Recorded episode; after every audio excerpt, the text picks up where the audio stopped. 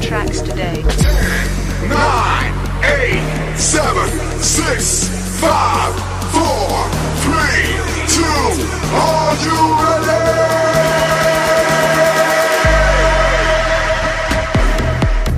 Un nuovo programma è uno spettacolo da seguire. Idee pericolose. Un bacio. Idee pericolose. Solo, solo il titolo è pericoloso. Idee pericolose.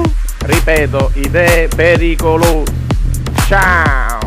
Un saluto da Belen per gli amici di Idee Pericolose.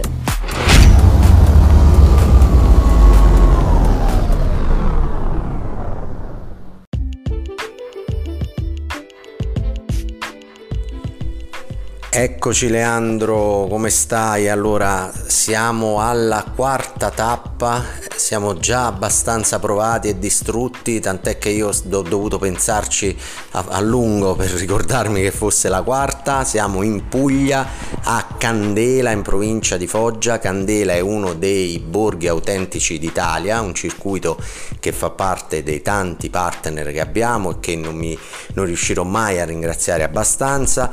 Vi avevo promesso promesso che malgrado non si voglia mettere la cacchina dei bruchi in faccia per vedere se ringiovanisce, vi avrei fatto parlare con Enrico che ha un bel aneddoto.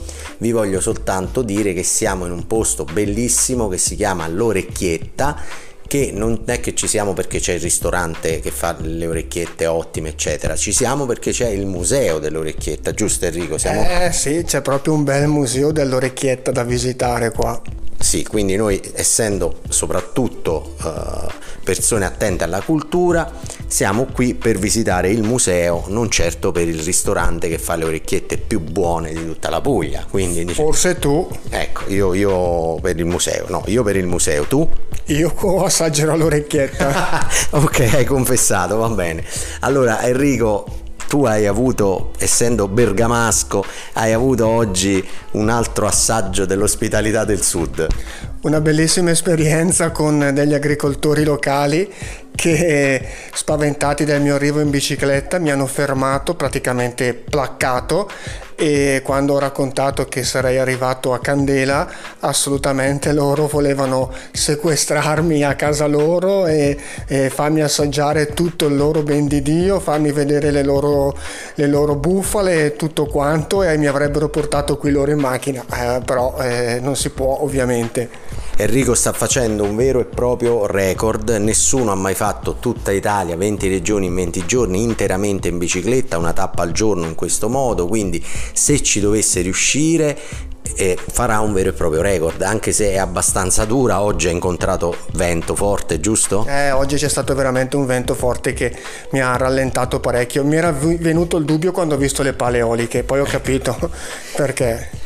Sì, Enrico ha fatto circa 200 km controvento, è stato una decina d'ore in sella, ha due gambe che sono più grandi di tutto il mio corpo messo insieme. Io sospetto che si sia installato con una nuova operazione eh, che si fa solo in America delle batterie tipo quelle che ci sono sulle biciclette elettriche all'interno dei, dei quadricipiti e che questo sia il suo segreto perché lui lo sta facendo ovviamente con la bicicletta muscolare. È stata dura per me con lo scooter fare questi 200 km km controvento con uno scooter che chiaramente è concepito per tratte cittadine o comunque brevi e questo vento e sole caldo forte è stato abbastanza spiacevole ore e ore in sella per, figuriamoci lui con la bicicletta.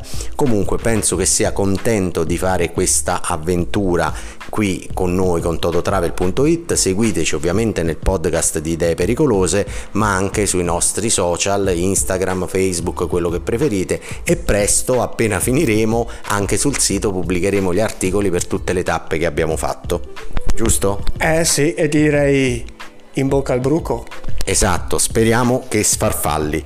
Ci vediamo domani, saremo ad Ariano Irpino e vediamo come va la tappa di lì, vediamo se ci ospiteranno con altrettanta cura come ha fatto Ercole che da anni si occupa di questo, de, della tradizione, del food, del, di tutelare il territorio e speriamo che ci sia la stessa ospitalità, ma più o meno ce l'aspettiamo anche dai campani. Che dici tu che sei di Bergamo? Sicuramente. Ti sequestreranno per offrirti di tutto anche questa volta.